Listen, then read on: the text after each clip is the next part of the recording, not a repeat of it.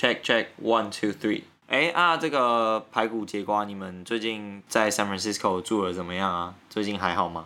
上礼拜因为我们这边北边发生了一点巨变，然后所以就在处理一些签证方面的事情。啊，哎啊，所以目前计划怎么样？嗯，计划应该是六月多辞职，然后七八月可能玩一玩，就要之后就要回台湾了。真的哦，哦，玩一玩，打算去哪玩？对，我想去夏威夷。你们七八月要去夏威夷？呃，希望，希望，好棒哦。对吧？你 bucket list 就是要起来吗？我我现在有想要去夏威夷啊，但也还没有敲定时间。我到现在都没去过，超想去的。哦，你有没去过？我也没去过。我没去过夏威夷，我真的蛮想去。对啊。对。bucket list 出来了没？那个饼干。饼饼饼干是什么？哦，就是他要去 软糖饼干，就是处理一些大麻烦的事情，大麻烦，比较大麻烦的事情。软糖饼干，夏威夷，嗯，然后听 live jazz。哦，然后再去一到两个国家公园，嗯，对，没去过的，嗯，现在差不多这样吧。那你会想要在湾区附近的国家公园，还是就是很远的那种 road trip？其实都可以，就是。可是因为湾区附近像优胜美地，他已经去过很多次了。哦。塔后没没去过几次，所以就他可能可以去个黄石公园或塔后之类的。呃，塔后是国家公园吗？哎，塔后不是吗？塔后不是吧？然后我们顶多公园嘛，自此以后还可以待多久啊？两个月。哦。对，Grace P。就是剩两个月，赶快把自己都玩一玩。嗯。那那个呢？节瓜呢？我其实还不太确定哎，但是我有在想到底要不要去纽约。嗯。科技大师已经纽约分部。对。真的金融中心。就真的。对。所以你有比较 prefer 都市的生活，还是你蛮喜欢湾区这种生活的？我是比较喜欢都市。OK，我也是。好，今天是我们的第三集嘛。我们今天打算要跟大家讨论的是那个最近超级超级红的一个叫 NFT 的东西。然后它最近到底红什么？反正它就是一个用区块链技术做出来相关的跟认证有关的东西。这个关于什么呢？我们最后整个节目会讲。等下会先讨论一下哦，区块链定义什么？定一下 NFT 什么？然后可能最后讲一下有趣的应用场景啊。最近它只是 hype 吗？还是最后它真的会起飞呢？还有一些它的大未来这样。那我们就准备开始吧。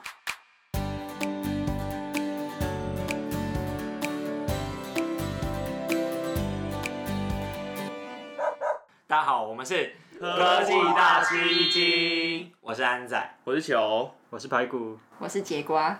讲 NFT 之前，感觉要先讨论一下什么是区块链嘛。嗯，不懂区块链，感觉没办法了解 NFT。对，应该要先介绍一下什么是区块链。对，好，那什么是区块链？那我简单介绍一下，就是假设我今天要转账给安仔，嗯，那实际上我们其实并没有实际的金钱交换，所以有的只是线上信息的这些记录。嗯，所以我在转账的时候，其实是一笔记录，记录在银行的账本上。所以为了建立人与人之间的信任，因为假设我今天给你一些钱，但是我没有把这记下来，那可能这记录不存在，你有可能反悔说哦，我没有给你钱。所以我们必须依靠像银行这种第三方帮我们做记录，主持公道。那这样子有点类似，我们就把自己的鸡蛋都放在同一个篮子里。因为假设今天这个第三方机构有一些信息上的遗失，或者是被骇客入侵，被人恶意修改，那其实这些金钱相关的各种记录呢，就会有遗漏或者出现一些问题。所以就这这个篮子是这间银行是吗？对，就是这间银行。Okay. 所以就有人会开始想说，我们是否可以设计一个消除这种第三方机构的新型的交易系统？所以区块链就诞生了。那区块链用途呢？简单来说，就是它为了帮助我们自己更好的保护、保管这些交易信息，排除了第三方的干扰或者是不确定性。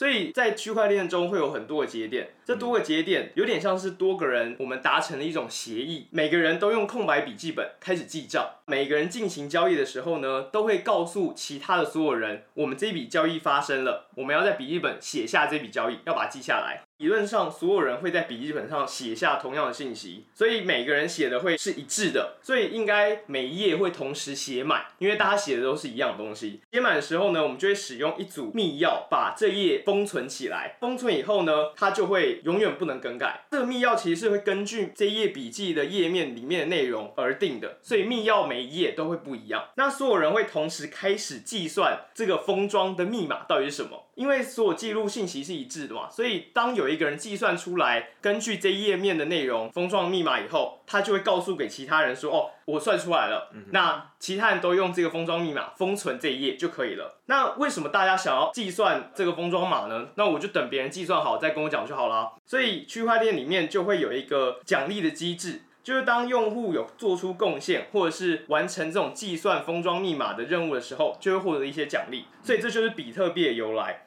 假设在比特链上有一个用户先第一个计算出正确的这个封装码以后，这个区块链就会奖励给他一块的比特币。这个就是我们所说的挖矿，其实就是在计算这些封装码的过程。笔记本上的每一页其实就是一个区块，就是一个 block。你由这多个区组成的一个笔记本，就是一个 chain，就是一个链条。区块链你就可以把它想象成一个笔记本，上面记了密密麻麻的账。那每一页都是一个区块，那整个笔记本就是一个区块链。跟网络中的所有人相互连接、保护，所以整体的这个系统就会叫做区块链系统。OK，不错，我觉得解释非常到位。你们有什么想法吗？你们一言一蔽之，好，你们分享一下你们听出来的区块链是什么？区块链就是想要取代银行的第三方的记账认证，然后让大家一起记账，嗯、是这样子吗？我觉得大家听到一趴吧。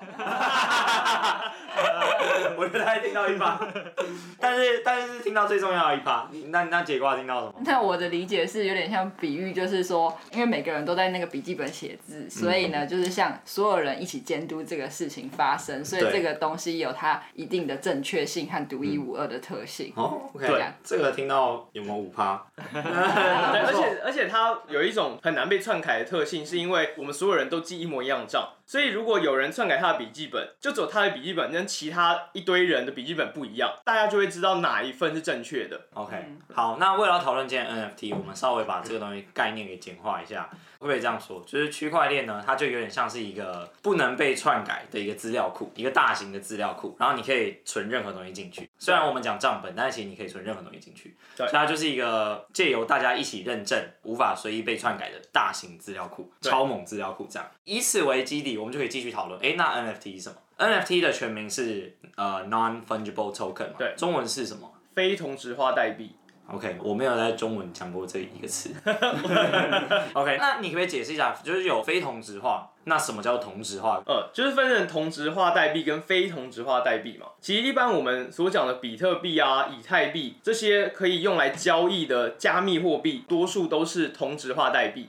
举例来说，美金也是一种同质化代币，因为美金可以进行简单的交换，而且就算每一张美金的序号不同，但也不影响它们之间的交换，不影响它们之间的价值。所以不管是哪一张钞票，只要面额一样，对消费者来讲，每一张钞票是没有差别的。同种类的一个比特币跟另外一个比特币，它也是没有区别的，它们规格都是相同，而且具有统一性。那所以在现实生活中呢，具有实际价值这些事物。其实是不可取代的，像是一份合约、一个房屋的产权，或者是一个艺术作品啊、出生证明，这些都独一无二，没办法取代的。所以我们就有一个非同质化代币，来为了这些东西做成一个 token。非同质化代币呢，记录了独特的信息，让他们不能被另外一个代币直接取代，而且呢，非同质化代币也不能被分割。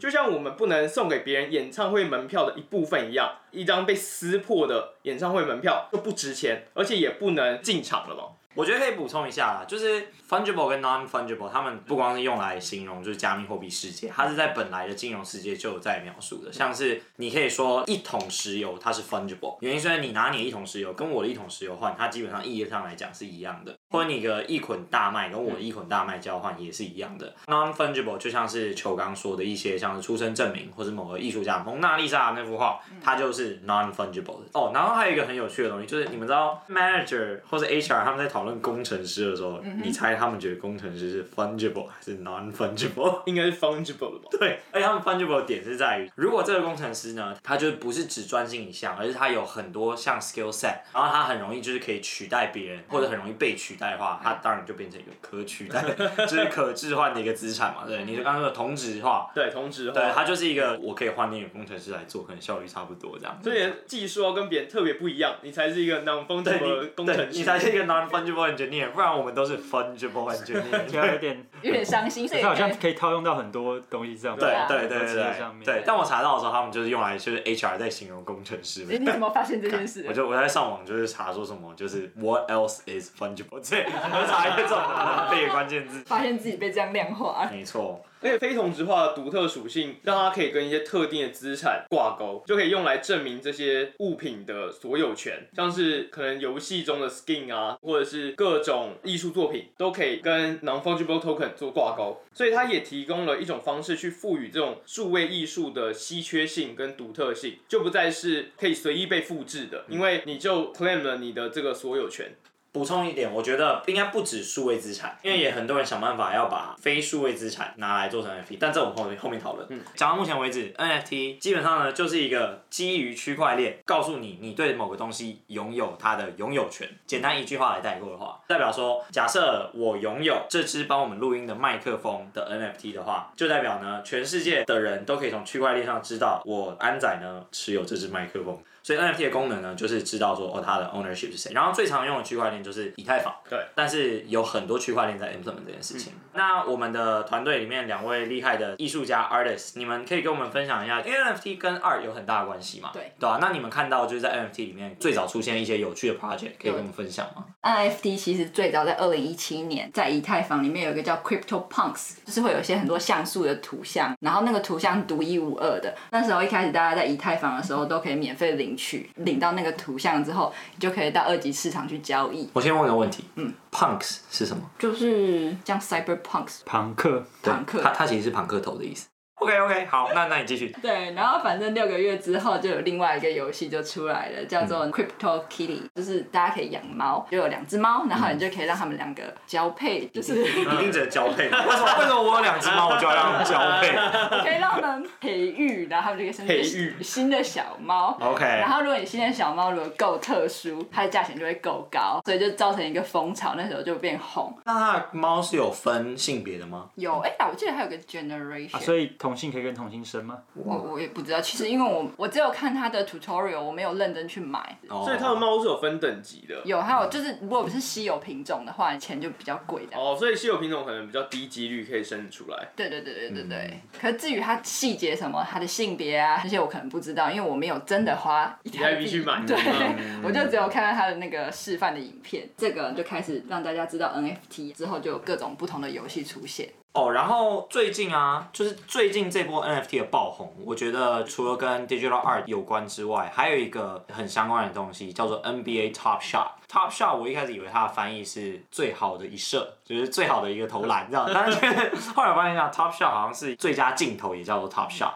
哦，镜头。对，shot 也是镜头的意思。所以我说，哦，到底是射的最好的，还是？可能是一个双关。其实我对我我也觉得是双关，对，很有梗。然后呢，就是这个 NBA Top shot 呢，其实他们是跟 Crypto Kitties，就是你刚刚介绍的那个是同一间公司做的，叫 Dapper Lab。他们做什么呢？他们就是一间区块链公司，然后他们跟 NBA 合作，出了一堆 NBA 球员的 NFT。那 NBA 球员 NFT 在我们刚刚讨论的 NFT 的这个 scenario 里面呢，就是在讲说，哦，这个球员某一个灌篮的那一瞬间太酷了，他就把它做成类似球员卡的东西。但是在 NBA Top Shot 里面，他那个东西叫做 moment，所以你就可以持有那个瞬间。然后你们在看到那个瞬间，就是那个 moments 那个 NFT 里面，它就是一个很酷炫的动画，一个正方形，然后很 zoom out，忽然打开，然后你可以看到 LeBron 就是运球运球，然后灌篮这样，你就可以说，哦，我 own 这个 moment 这样。所以你买那个 NFT 就代表你你 own 这个 moment。我觉得它概念就跟那个。棒球卡很像嘛？小时候有人喜欢玩棒球卡，你们有玩过棒球卡吗？没有，没有。可能就是某一个选手，他可能挥棒那一瞬间很帅，对不对？大家可能想要 collect 那一瞬间，或者某个投手 pitch 完那一瞬间很帅。然后在这边呢，就是你不止定格那一瞬间，你可以是一整个完整的影片，然后它是一个你可以随时可以看它，然后你就可以在网络上跟人 claim 说，哦，我 own 这个 moment 这样。哎，你们有玩过吗？哦，我我之前有上面看过，但我我没有实际买到那个东西，但是我有在上面看别人的 token，然后就看到有一些很帅的那种 highlight。对对对，我之所以会玩，虽然我在公司的 manager 叫我一起玩，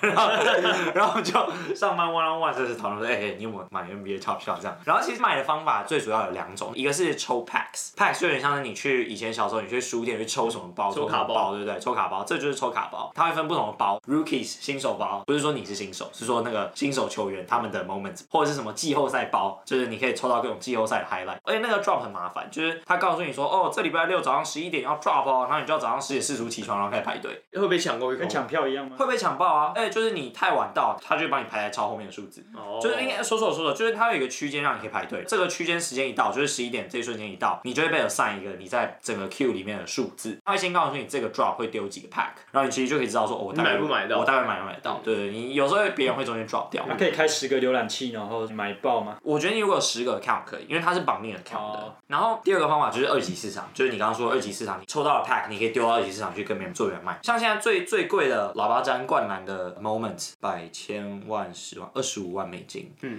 就是他灌篮的 moment 是可以卖二十五万美金。然后第二名是一个我不认识的新人，他就是飞起来用一个很怪的方式灌篮，二十四万美金，我觉得很扯。我很意外，居然前三名没有 Curry，然后第三名是 Zion Williams 的一个超级无敌霹雳大火锅。你以为他在打排球，然后棒，然后球飞超远这样，这十七万的一个一个 moments。然后他们这间公司现在很多人投资，你们应该都听过，像什么 Andre Iguodala，什么 Aaron Gordon 啊，JaVale McGee 啊，啊，他们都有投资。然后 Michael Jordan 啊，Kevin Durant、Clay Thompson，他们全部都有投资，所以就知道为什么他们现在那么大。而且他们现在才五个月而已，就已经百千万算八十万用户了。哇，好多、哦，对吧、啊？所以其实红的很快。那除了这个就是 NBA Top Shot 之外，最近最红的，其实我觉得还是 Digital Art。你们有什么有趣的 Digital Art 的产品或者平台或者画作什么可以分享的吗？啊、呃，就是说到 NFT 里面，现在最近最响亮的名字就是 Beeple 了。Beeple 的话，如果你有接触 Digital Art 的话，他是一个呃业界的大神。他最厉害的不是他的技术或什么，是他持之以恒的毅力。他从二零零七年开始，就是每天都做一幅作品。他是一拳超人，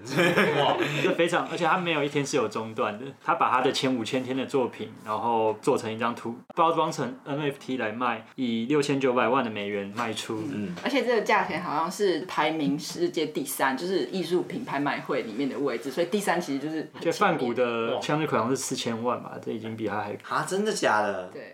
就是史上第三，就是包含所有实体艺术品的拍卖。所以前两名有谁？我知道第一名，可不确定第二名。第一名是达文西的他的一个救世主的画，可是你想，最近到达文西的等级，对啊，对，看好扯哦。太强了，六千九百万美金。还有一个有趣的事情，就是因为他拍卖拿到的钱是以太币。讽刺的是，Beeple 他本人并不太相信加密货币的价值。然后还有他其实也觉得 NFT 这东西有点是偏向炒作。嗯嗯。然后我记得他拍卖结束过没多久的几天的以太币的价钱的波动，就让他损失了几百万美金。然后他就吓得赶快把他的以太币给换成美金了。真的、哦。对。可是在我们录音的现在，以太币涨在一点五倍，又是另外一个事了。所以我觉得这是一个加密货币有趣的事情。嗯哼。嗯。然后另外还有那个 Banksy，如果知道就是 Banksy 这个人的话，他其实就是非常有名，他是一个街头艺术家，嗯、他很喜欢做一些就是比较反派，然后做一些讽刺的艺术。但是呢，有一个 Twitter 的账号叫做 Burn Banksy，然后他们是说他们是来自 Brooklyn，他们自己是艺术爱好者，所以他们帮 Banksy 其中一个版画叫做傻子，把它烧毁，并且在 Twitter 上面直播这个内容，说他们怎么烧毁这个东西。然后他们的成员就表示说。因为 NFT 这个价值，所以他们觉得 NFT 可以确保区块链的技术，还有这个智能合约，还有这个作品独一无二的特性，所以就可以将这个实体画作的价值转移到 NFT 上面。所以这是对艺术是一个很重要的事情。而且他们也认为烧毁画作这个动作，还有这个影片，跟 Banksy 本人他的艺术理念非常符合，因为他本人就是一个很讽刺这个社会啊，所以他们好愤青的人，对，非常愤青。他一直在做一些社会意义的事，因为他之前还做了一个很有名的东西，他有一个。气球女孩，你们记得就是很有名一个女孩，拿拿个气球，对对，她把它嘎掉，就是她在那个。就她结拍卖会结标的时候，她会那个画会掉下来碎掉，就反而卖的更贵，就是更一个更讽刺。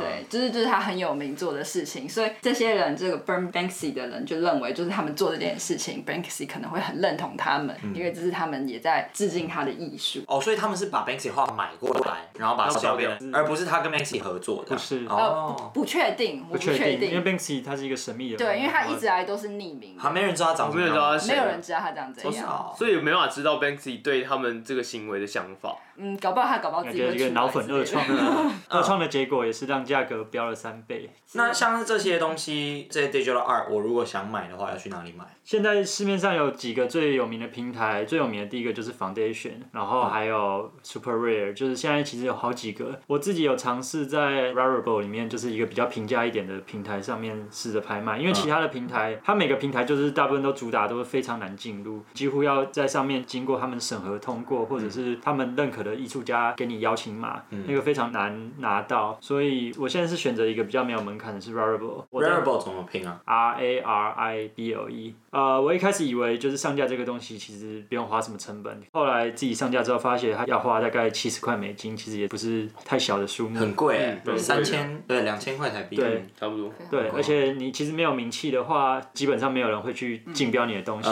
你的东西就会埋没在电子垃圾里面。你的作品内容有什么？我们请我们听众去支持 我把一个最符合现在风格的偏向 cyberpunk 风格的一个开车的循环动画，然后放在上面卖。我只是想试试看，结果真的是无人问津。那你需要定一个标价吗？呃，要，然后你好像可以定一个直购价。哦，对，所以有一个起标价跟一个直购价。对对对。那你可以把 link 放在那个 Pocket 的链接，请各位粉丝来购买。因为它的搜寻系统太烂了，你就算直接打我作品的名字，你也找不到我的作品。你的作品名叫什么？叫 Night Ride，晚上的开车。对，晚上的开车。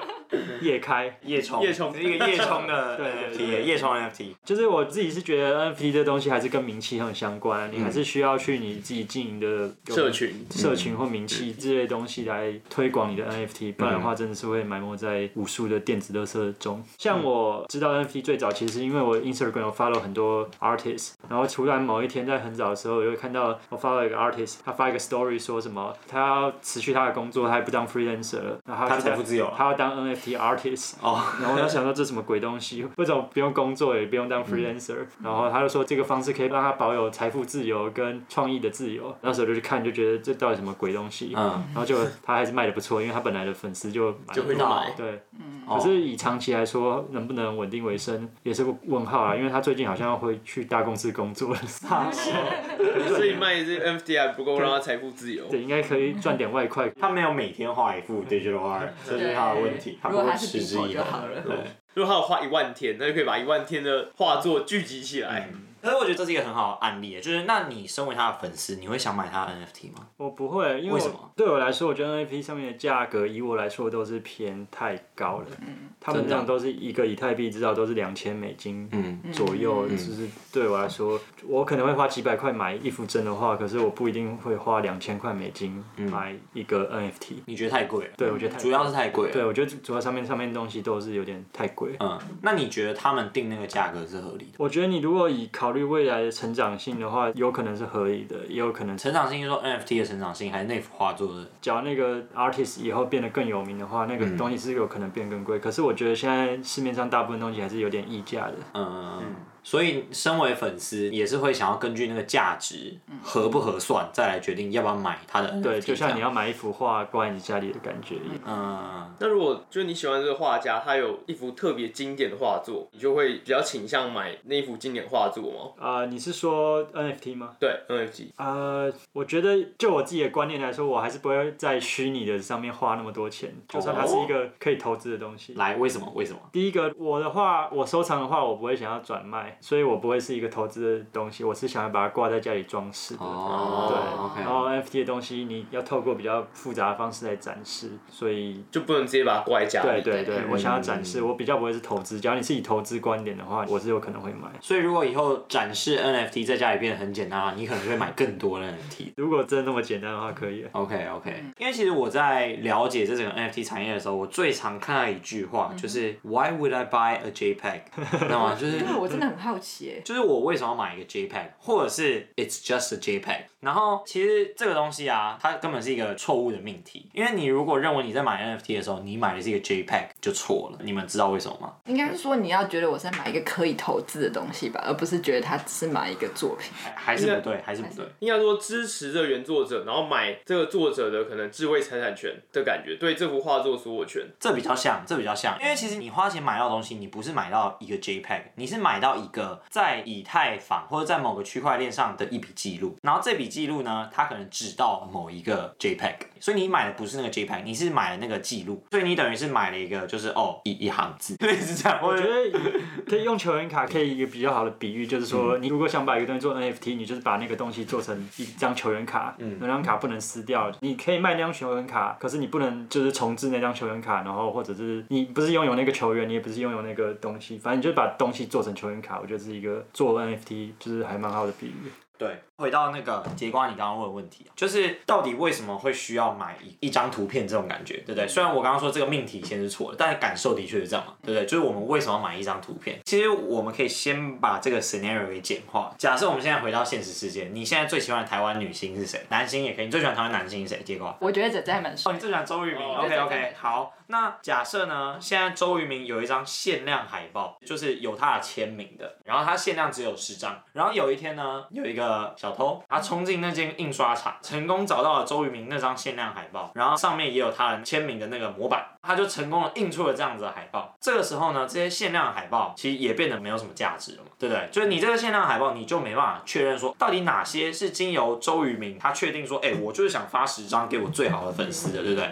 你这件事情在现实世界中你就没办法确保，所以其实借由 NFT 或者区块链，你就可以来验证说，哦，真的是周渝民想要发的这十张 NFT 海报，就只有这十张，然后这是经由区块链 NFT 可以做到的验证，这样，嗯，这是比较从 implementation 或者说如何防伪上面来讨论。其实还有一个就是你们有看过有一本书叫做 Homo Sapien 吗？还是叫 Sapiens？叫做人类简史？呃，没有。哎、欸，好看哎，这本书也好看，这本书非常好看，就是它是一个以色列人在讨论说人类发展历史上有哪些重要的东西。他其中讲了一句，就整本书我看我只记得一件事情，他就讲说人类可以发展那么好，原因是因为人类很喜欢讲八卦，这个超好笑的，有点离题，有点离题。但是他说原因就是因为你一直讲八卦，大家就可以累积知识，知道谁 reputation 好，谁 reputation 不好，谁做事能力好，所以大家就会知道开始 build 什么样的 community 之类，然后才能让人类世界就一直发展茁壮，类似这样。Anyway，这有点闲聊，但是他那本书里面就讲说货币它本身是一个没用的东西，所以你看啊，我现在。一张美金一百块，它其实说实在，它是什么？它就是一张纸，对，它就是一张纸。那为什么它有价值？因为人们相相信它有价值。没错，就是人们相信它有价值。那把这个 idea 套在 NFT 上面的时候呢，它的状态是什么？每个 NFT 或是每一个 collectible 的球员卡，哈，都是因为它有一群觉得它有价值的人。你是不是喜欢玩游戏王卡？呃，以前。你是不是也喜欢玩游戏王卡？嗯，对。对我是一个喜欢玩神奇宝贝卡的人。我可能就觉得游戏王卡 NFT 乐色，